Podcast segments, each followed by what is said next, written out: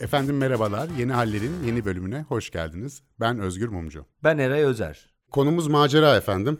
Macera hakkında konuşacağız. Macerayı pek sevmeyen yoktur değil mi? Böyle genel olarak olumlu bir kavramdır. İşte bilinmeyeni, egzotik olanı, anlaşılmayanı keşfe çıktığımız genelde hepimizin sevdiği bir kavram galiba. Eray sen böyle ben maceradan hiç hoşlanmam diyen birine rastladın mı? Ha, güzel soru bak bunu böyle düşünmemiştim. Maceradan hiç hoşlanmam diyen birine rastladım aslında. Rastladım. Yani o yenilik duygusuna falan çok açık olmayan aman abi bana gelmez ben oturduğum yerde iyiyim.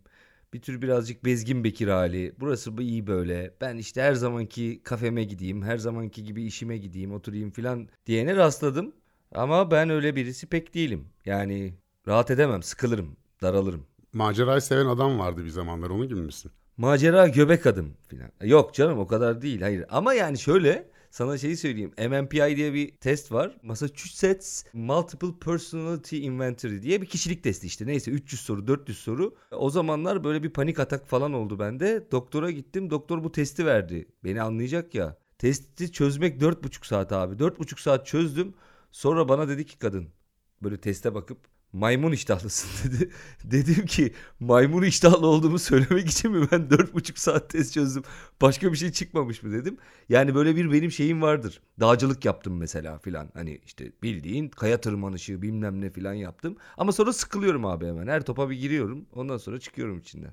Ya maymun iştahlı birisi dört buçuk saat test çözebilir mi ya Allah aşkına? Maymun iştahlıyız dediysek yani dikkat dağınıklığımız var demedik işte. Çözdüler oturduk çözdük hepsini tek tek. ya şey var bir psikolog var bu konu üzerine çalışmış Marvin Zuckerman diye. 1964 senesinde dört tipleme ortaya koymuş diyeyim. Dört çeşit insan. E, heyecan peşinde koşanları e, ayırmış. Birincisi diyor ki macera ve heyecan peşindekiler.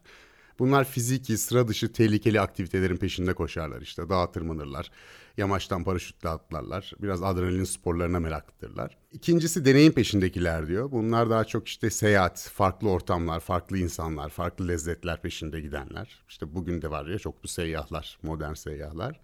E, üçüncüsü sosyal kısıtlardan kurtulmaya çalışanlar diyor. Bunlar biraz daha böyle alkol, uyuşturucu, cinsellik konusunda biraz sınırları zorlayanlar. Dördüncüsü de diyor sıkılganlar vardır diyor. Böyle rutinden, sıradanlıktan çabuk sıkılıyor bunlar diyor. Böyle bir dörtlü tipleme yapmış ve e, hepimizde bunlardan biraz vardır diyor. Düzeyleri farklı olmak üzere diyor.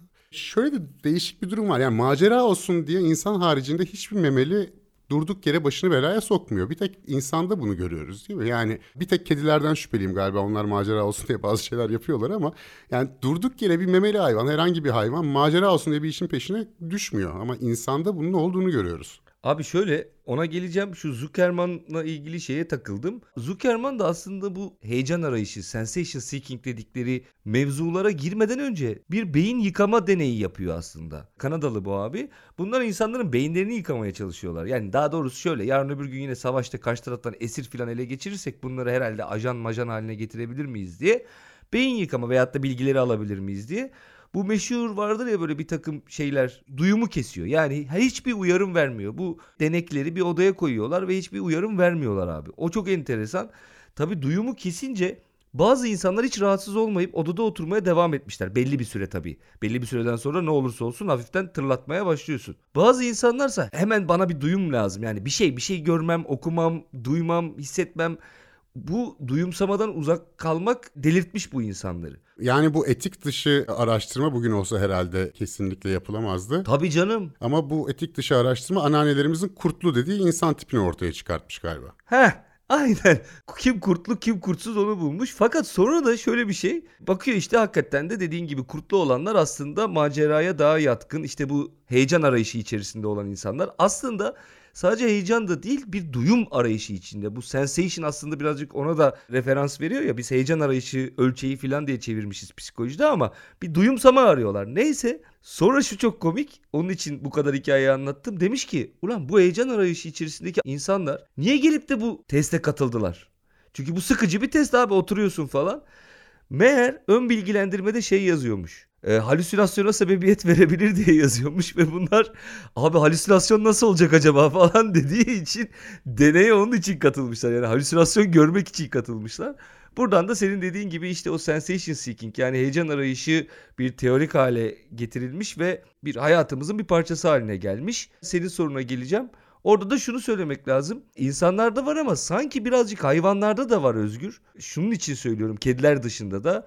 E, mesela diyetlerini değiştirmeleri aslında çok zor. Bir makale var beraber ikimiz de okuduk o makaleyi orada geçiyordu ya maymun mesela niye diyor sadece muz yemek varken gidip de diyor daha uzaktaki daha tehlikeli bir yerden başka bir bitkinin sapını kökünü kurcalayıp yiyor filan diyor. Yani aslında o da bir birebir macera arayışı diyemeyiz ama bir yeniliğe karşı bir açıklık gerektiriyor. Zaten onun fizyolojisinde de bir takım deneyler, testler falan yapıldığında şey ortaya çıkmış ya. Yani bakıyorlar ki beynin belli bir bölgesi var ve o bölge uyarılıyor birebir de yeni bir şeyle karşılaştığımızda ve oraya doğru çekiliyoruz. Yani o yeni şeyi gördüğümüz anda macera duygusunda olduğu gibi işin içine dopamin, adrenalin falan giriyor. Ve aslında bir yandan vücut uyarılırken aman oğlum dikkatli ol bak bu yeni şeye hemen sarma evladım derken diğer yandan da oraya doğru bir çekiliyoruz sanki öyle değil mi? Yani zaten bu yapılan araştırmalar şunu da gösteriyor. İşte beyindeki amigdala denilen meşhur yeri uyarıyor herhangi bir risk durumu, bir bilinmezle karşılaştığımız zaman. E o da adrenalin, dopamin, endorfin ne varsa salgılamaya başlıyor. Amacı da o esnada hiper bir şekilde odaklanmanı sağlamak. Ki yani bir tehlike varsa, bir risk varsa onu bertaraf et. Zaman hakkındaki podcast'te de görmüştük hatırlarsan. Böyle bir tehlike anında zamanın yavaşlaması hissi de bununla beraber geliyor. İşte odaklanma hadisesi. Bu ekstrem sporlarda da ekstrem sporu yapanlar o esnada zamanın çok yavaş geçtiğini görüyorlar. E aslında 3 saniye geçiyor ona işte 30 saniye gibi geliyor vesaire. Yani beyindeki bir takım kimyasallarla oynadı kesin bu macera meselesinin risk algısını. Evet ve tabii bir yandan da şey var. Yani evrimsel olarak da olmazsa olmaz. Düşünsene yani insanlık zaten bir adım ileriye gidemezdi ki. Yani burada oturduğun yerde otururdun. İlk çıktığın yer Afrika'da kalırdın. İşte bakıyorsun merak ediyorsun. Diyorsun ki dur bakayım bu tarafa doğru gideyim filan.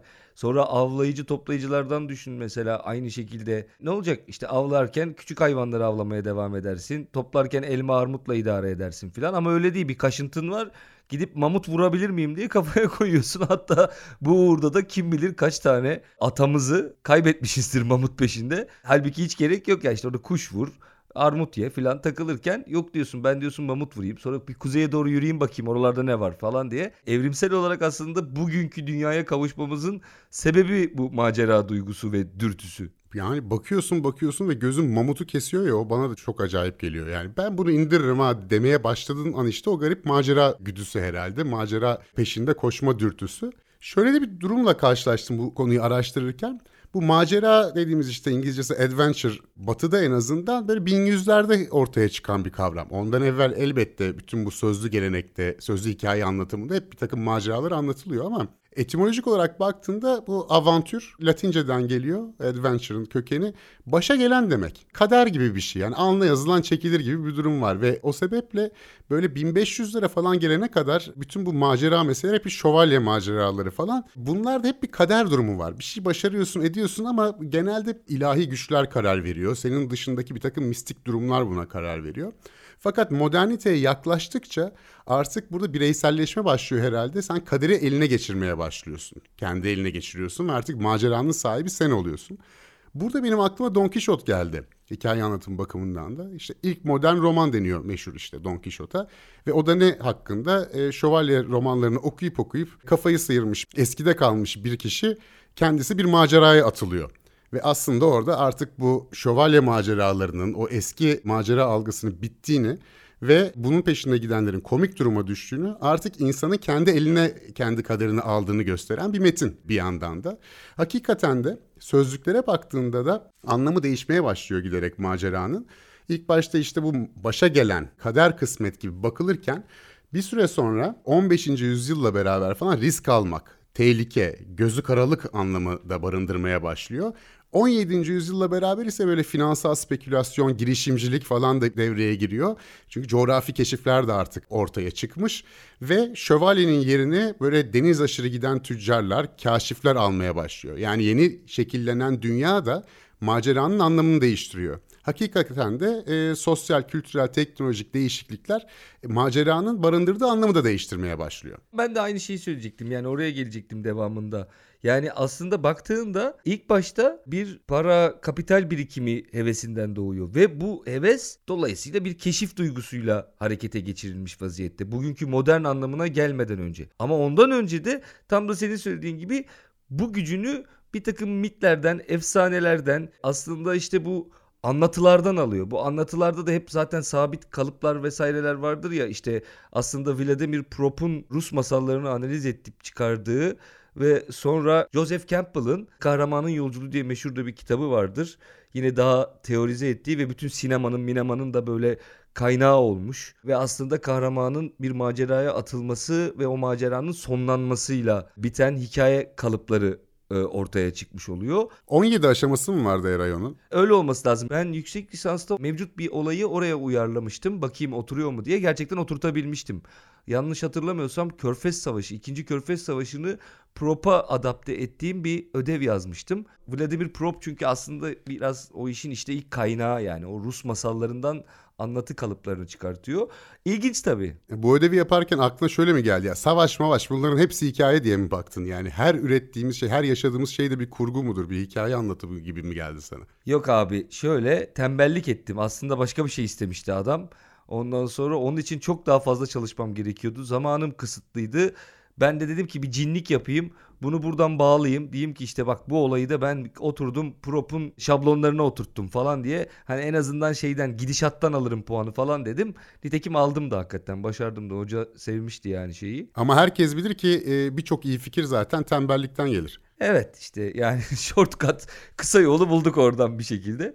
Bu kalıpların tabi sinemada çok kullanılıyor diyoruz ya işte ne bileyim ben en büyük her yerde karşımıza çıkan Yüzüklerin Efendisi filan. Kelimenin kökenindeki o avantür de aslında Türkçe'ye zaten o türün adı olarak geçmiş ya yani avantür sinema diye bir şey vardı Türk sinemasında böyle 70'lerde filan avantür çekiyorduk filan diye konuşan röportajlar filan görürüz çeşitli e, Yeşilçam artistlerinden. E tabi ama Fransızcanın orada etkisi var ya şeyde denir ya işte jön denir hala değil mi? Hala kullanılıyor yani sinemada. İşte jön aslında genç demek Fransızca işte genç oğlan demek. Daha eskiler jöndan falan da derler böyle genç kadın oyuncu anlamında. O Fransız terminolojisini çok kullanıyoruz avantür de buna dahil.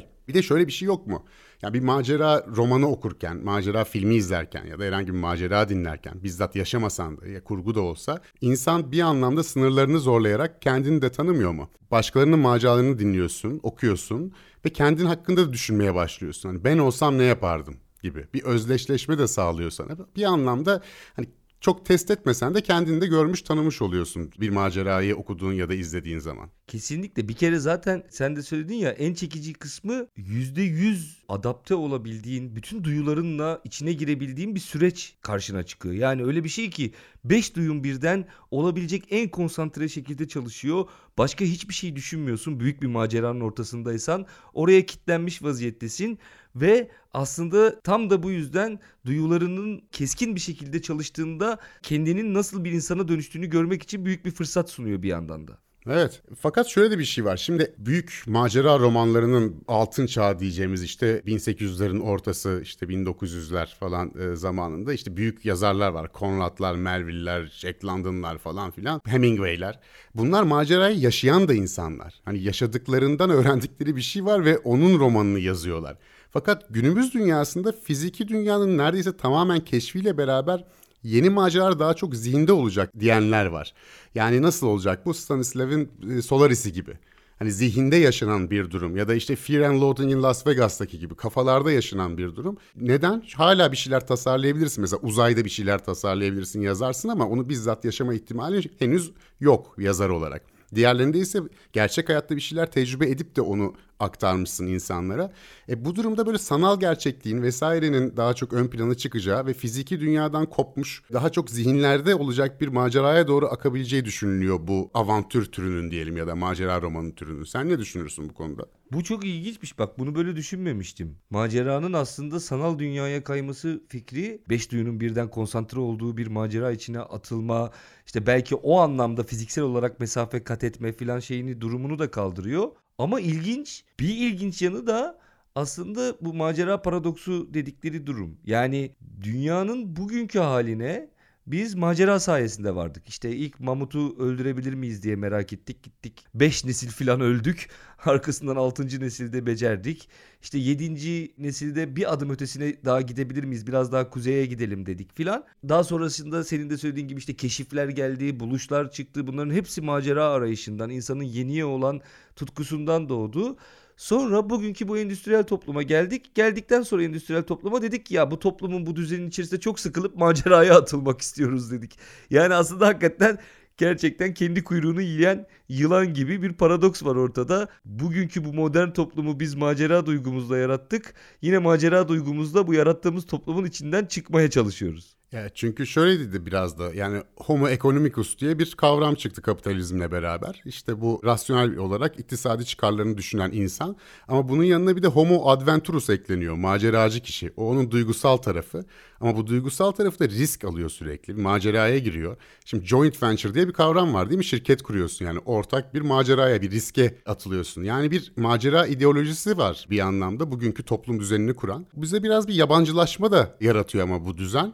O zaman da bu açık hava sporları, ekstrem spor maceracılığı içerdiği korkuyla, heyecanla, sürprizle, acıyla, mutluluk gibi duygularla bir sahicilik hissi yaratıyor. Yani bu yabancılaştığımız sistemden çıkıp kendimizi daha hakiki, sahici hissetmemizi de yine macera sağlıyor bir yandan. Bu söylediğin sarmal hakikaten kendi kuyruğunu yiyen bir yılan mıdır? Yoksa e, yeniden bize yeni açılımlar getirecek, e, efendime söyleyeyim kişisel ve toplumsal gerçekliği yeniden yorumlayacağımız bambaşka açılımlar getirecek bir şeydir belki de macera o bakımdan. Doğru doğru. Bir de zaten bu maceranın kendi içerisinde uyarımı arttırma gibi bir özelliği var ya. Maceranın özelliklerini sıralamışlar mesela. Bunların hepsi bakınca görüyorsun ki insanın duyumsama eşiğini yukarı taşıyan şeyler. Mesela birincisi macera sıra dışı olmak zorunda. Heyecan verici olmak zorunda. Cesaret gerektirmek zorunda. Yani bir miktar cesarete ihtiyaç duymalısınız ona atılmak için. Bir miktar belirsizlik içermeli. Ondan sonra sizden en iyinizi talep etmeli içinde bulunacağınız durum. Belirli bir seviyede risk ve tehlike içermeli ki buna siz karar veriyorsunuz. Yani yani çok tehlikeliyse atılmayabilirsiniz de ve aynı zamanda da böyle kendinizi birden içinde bulunduğunuz bir durum olmayacak. Planlı ve birazcık isteğe bağlı olacak. Arzu duyacaksınız ona doğru ve bir de olmazsa olmazları var. Bunda Matt Walker diye bir arkadaşımız bulmuş. Arkadaşımız diyorum çünkü tam mesleğinden emin değilim. Kendisi bir maceracı ama bir kitap yazmış. Orada gördüm. Beş özelliği olmazsa olmazını da şöyle demiş. Bir yüksek çaba ve gayret göstermeniz gerekecek. Bu maceraya atılıyorsanız. İki tamamen adanmış olmanız lazım. Üç beklenmedik sonuçlara karşı hazırlıklı olmanız lazım. Dört tersliklere karşı tolerans göstermeniz lazım.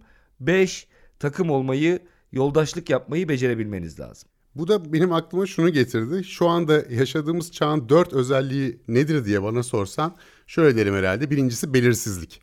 Yani çünkü eskiden birisinin ne bileyim anamızın babamızın bir işi bilemedin iki işi olurdu. Şimdi bir yapılan araştırmaya göre 95 ve 2010 arası doğanların yaklaşık 17 işi ve 15 farklı kariyeri olabilecek gibi gözüküyor. İşten işe atladığımız bir dönem ciddi bir belirsizlik var. E teknoloji sürekli gelişiyor. Çok hızlı değişiyor eskisine nazaran. En azından sürekli yazılım yenileniyor değil mi? E sürekli bir devinim içerisindeyiz. Mobilite çok önemli şu anda. Yani herkes bir yerden bir yere gidiyordu bu pandemiden evvel. Ve bunun yanı sıra hepimiz bir network'le, bir ağla birbirimize bağlıyız. Sürekli çeşitli platformlardan diğer insanlara, tanıdığımız tanımadığımız diğer insanlarla bir aradayız. Yani hakikaten maceraya atılmamızı gerektiren bir dönemdeyiz. Belirsizlik desen var.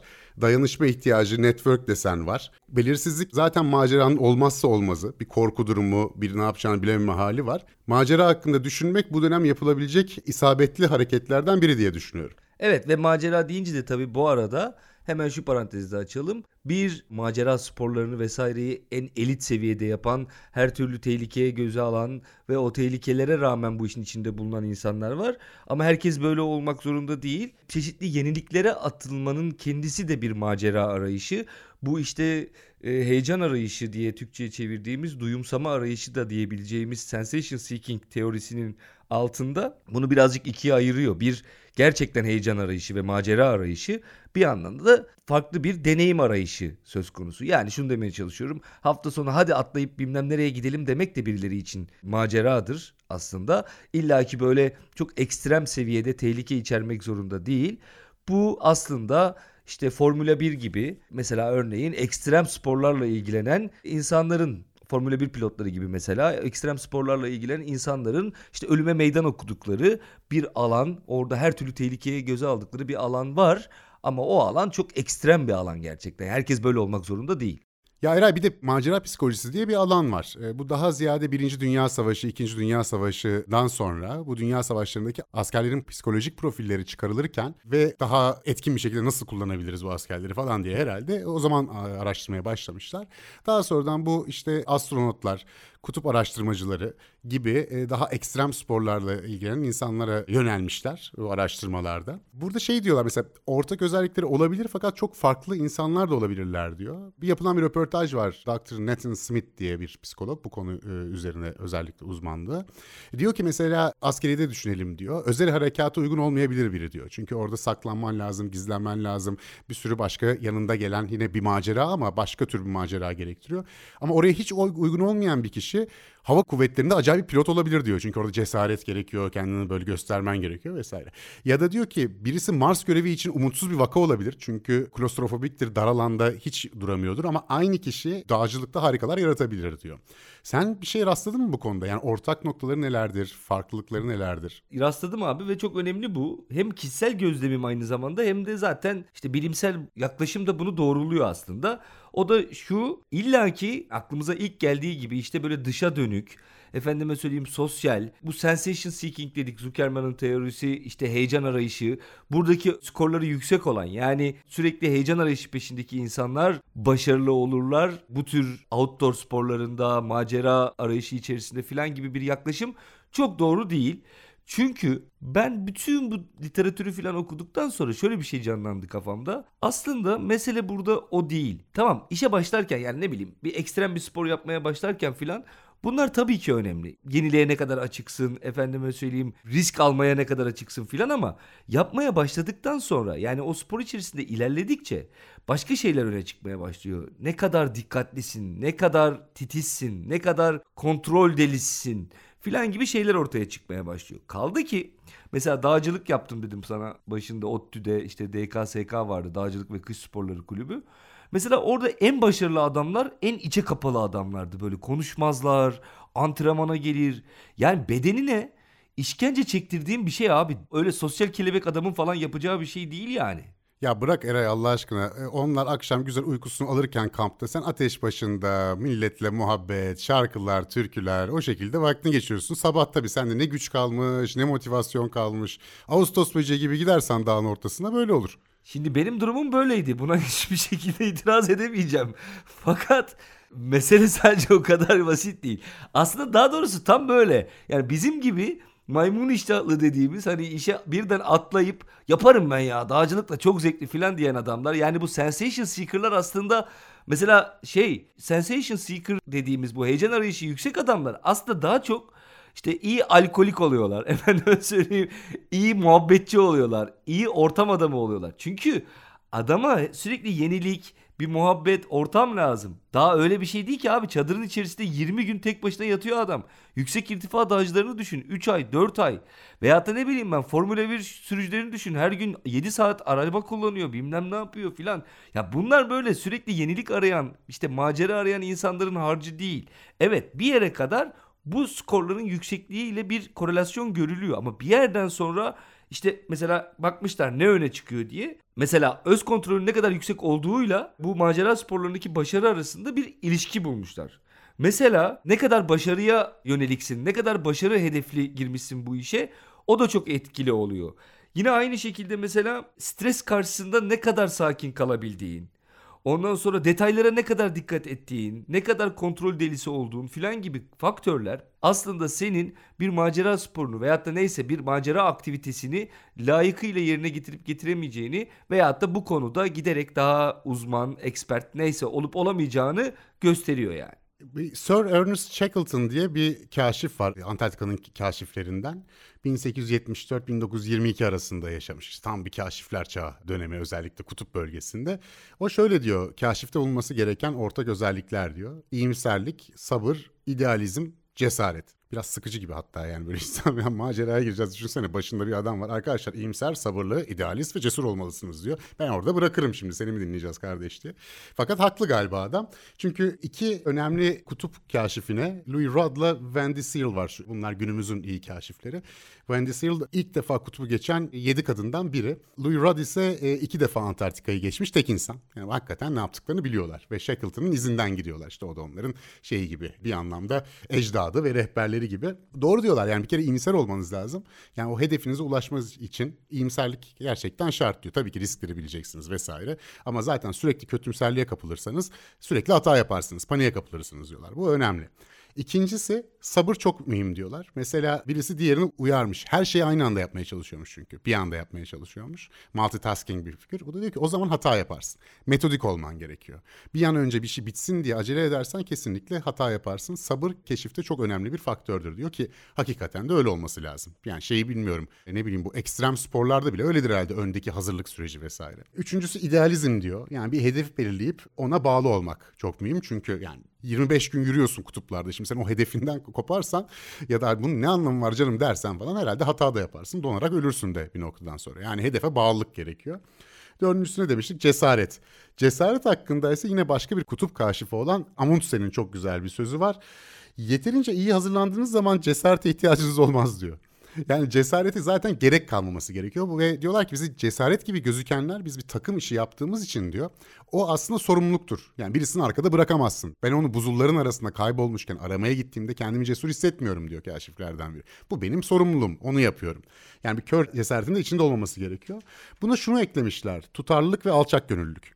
Bu alçak gönüllülük şunun için. Yani çok reklamını yapma yaptığın için. Tamam geçtin kutupları 2-3 defa ama zaten onu bilen biliyor. Bir de tutarlı olmanız gerekiyor diyor. Mesela girdin kutup özelinde söylüyorum. Başladın yürümeye. Ben diyor ilk yaptığımda diyor Duyrat ilk çıktığım zaman diyor yanında bu işlerden anlayan birisi varmış işte bu ustalardan biri. İlk gün bunlar böyle yürüyorlar 3 saat. Hadi diyor kamp atacağız diyor biri başlarındaki ustaları. Diyor ki abi diyor yeni geldik ne kamp atıyoruz alt tarafı 3 saat ya buradan yardıralım gidelim diyor yani hedefe hızlı ulaşırız. O, o işler öyle olmaz diyor. Burada duracağız diyor. Ya diyor ertesi gün gene 3 saat. Öbür gün gene 3 saat. Ben bir sıkılmaya başladım. Genç adamım diyor. Hani bana yetmiyor. Bunun antrenmanını yapmışız. Bir baktım sonra mesela dördüncü gün 4 saate çıktık. İşte altıncı gün 5 saate çıktık derken sekizinci gün aslında artık 8 saat günde gitmeye başlıyorduk. Yani sabır ve kademe kademe arttırmanız gerekiyor. Aynı zamanda tutarlı olmanız gerekiyor. Bir gün çok iyi olup bir gün çok kötü olmamanız gerekiyor diyor. Yani bir disiplin de gerektiren bir işe benziyor bu. Hani macera perest bizim için nedir? Yani disiplinsiz bir insandır değil mi? Sergüzeştir yani. Aklı havadadır falan. Bunun tam tersini görüyoruz. Hakikaten çok ciddi bir disiplin gerekiyor. Bu zaten söylediğin şeyi işte cesaret vesaireyle ilgili kaya tırmanışıyla ilgili çok güzel bir laf buldum. Bunu İngilizce söyleyip sonra çevireyim çünkü esprisi orada. Diyorlar ki either you are an old climber or a bold climber diyorlar. Yani ya cesur bir tırmanıcısındır ya da yaşlı bir tırmanıcısındır. Cesur ve yaşlı bir tırmanıcıya pek rastlanmaz diyorlar. Yani tırmanma işlemi cesareti hiç kaldıran bir şey değil gözü pekliği falan. Hani ben burayı çıkarım, hallederim, yaparız, ayarlarız falan gibi şeylere hiç gelmeyen ve yani böyle anında sonu ölümle sonuçlanabilecek bir spordan bahsediyoruz. Dolayısıyla herkesten daha titiz, herkesten daha dikkatli, herkesten daha konsantre olman lazım. Bütün bir toplamına baktığımda şöyle bir şey olduğunu düşündüm. Evet şöyle bir somut bir durum var. Mesela dopamin reseptörleri macera perestlerin daha sayıca azmış. Bu şu demek yani onların dopaminle doyabilmeleri için daha ekstrem bir uyarıma, daha uçta bir uyarıma ihtiyaçları var. Yani senin beni uyaran ve mis gibi dopamin oh salgıladık falan dedirten şey bazı insan türlerinde yani bu reseptörleri doğuştan genetik olarak daha az insan türlerinde yeterli gelmiyor. Dolayısıyla onların vücudu dopamin basabilmek için daha ekstrem bir şey yapmaları lazım ki bu çok anlaşılıyor böyle bakınca.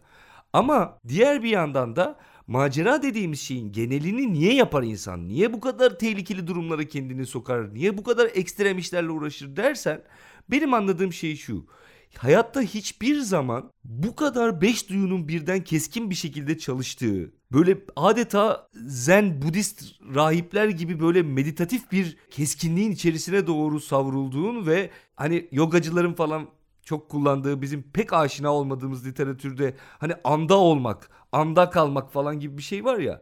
Yani bu insanlar bu sporları ya da neyse bu aktiviteleri yaparlarken gerçekten var olduklarını daha net bir şekilde hissediyorlar. Yani ben yaşıyorum ya hayatta hakikaten varım dedirten bir şey. Çünkü bütün duyularıyla %100 performanslarıyla o anın içindeler yani.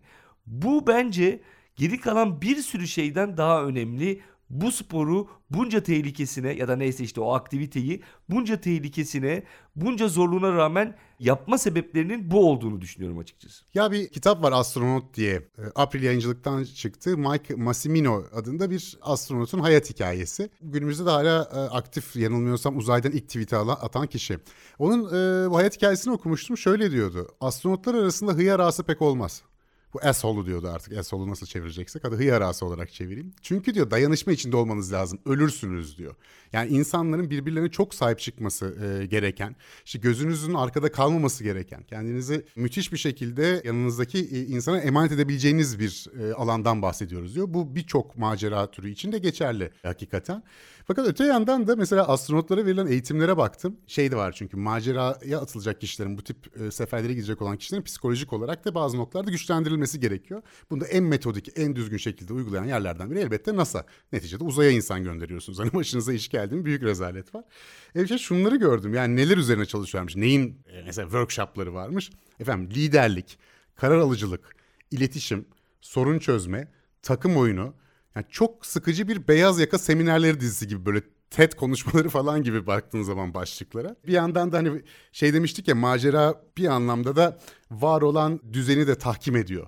Yani o düzenin içerisindeki e, düzen neyi seviyorsa onu da ön plana çıkartıyor biraz da. Burada da biraz şeyi görüyoruz. Yani maceranın günümüzün bu kapitalist sistemdeki işletme mantığına da yakın olduğunu. Zaten çıkışında da orta çağdan işte bu modern çağa geçerken de maceranın anlamının nasıl değiştiğini, nasıl burjuvalaştığını, nasıl tüccarlaştığını da görmüştük. Ha bu bu arada hani karşı olduğum falan bir durum değil. Var olan bir durum. Fakat şunu da var. Bir başka araştırma şunu altını çizmiş hoşuma gitti. Ya diyor bu macerada bir dualite var diyor ve özellikle böyle bir haftadan uzun sefer şeklinde maceraya çıkan kişilerle yüz yüze görüşmeler sonucunda yayınlanmış bir araştırma bu. Ve araştırma sonucunda şunu diyor ya burada ciddi bir ikilem, bir dualiteyle karşı karşıyayız diyor. Bir defa maceraya çıkan bilerek bir bilinmeze doğru atlıyor keskin bir ayrım var yani. Bilinmeze doğru gittiğini önceden bilmek dualitesi. İkincisi müthiş bir öz disiplin gerekiyor. Önden bir hazırlık gerekiyor. Ve bu öz disiplin ve hazırlık sonunda hissettiklerini özgürlük olarak açıklıyorlar. Yani disiplin ve özgürlük de bir yandan bir dualite olarak karşımızda. Ve insanlar hep kendilerini bulduklarını söylüyorlar doğada genelde. Özellikle doğa sporlarında. E, kendini bulmak için doğada kaybolman gerekiyor diyorlar. Bu da başka bir dualite. Yani insanı insan yapan da bu ikilemleri ve bu ikilemlerini bağdaştırma çabası diyelim. Ve bir yerde macera buluyorsak efendim Sir Ernest Shackleton'ın söylediği şekilde iyimser, sabırlı, idealist ve cesur şekilde o maceralara girmekte belki de fayda vardır diyerek sözlerimi bitireyim efendim. Esen kalın. Hafif bir orkoluk oldu. Çok hafif geçtik. Konuda zaten macera olunca buradan da hayat dersi çıkmaz. Dualiteden ben de bağlayayım. Ben kendi adıma bunu hissettim bu işlerle ilgilenirken. Her oraya gittiğimde lan niye buradayım ben? Niye ben böyle bir şey yapıyorum ki? Niye eksi 15 derecede ben şimdi karın üstünde uyumaya çalışıyorum? Dünyada bundan daha saçma bir şey olabilir mi?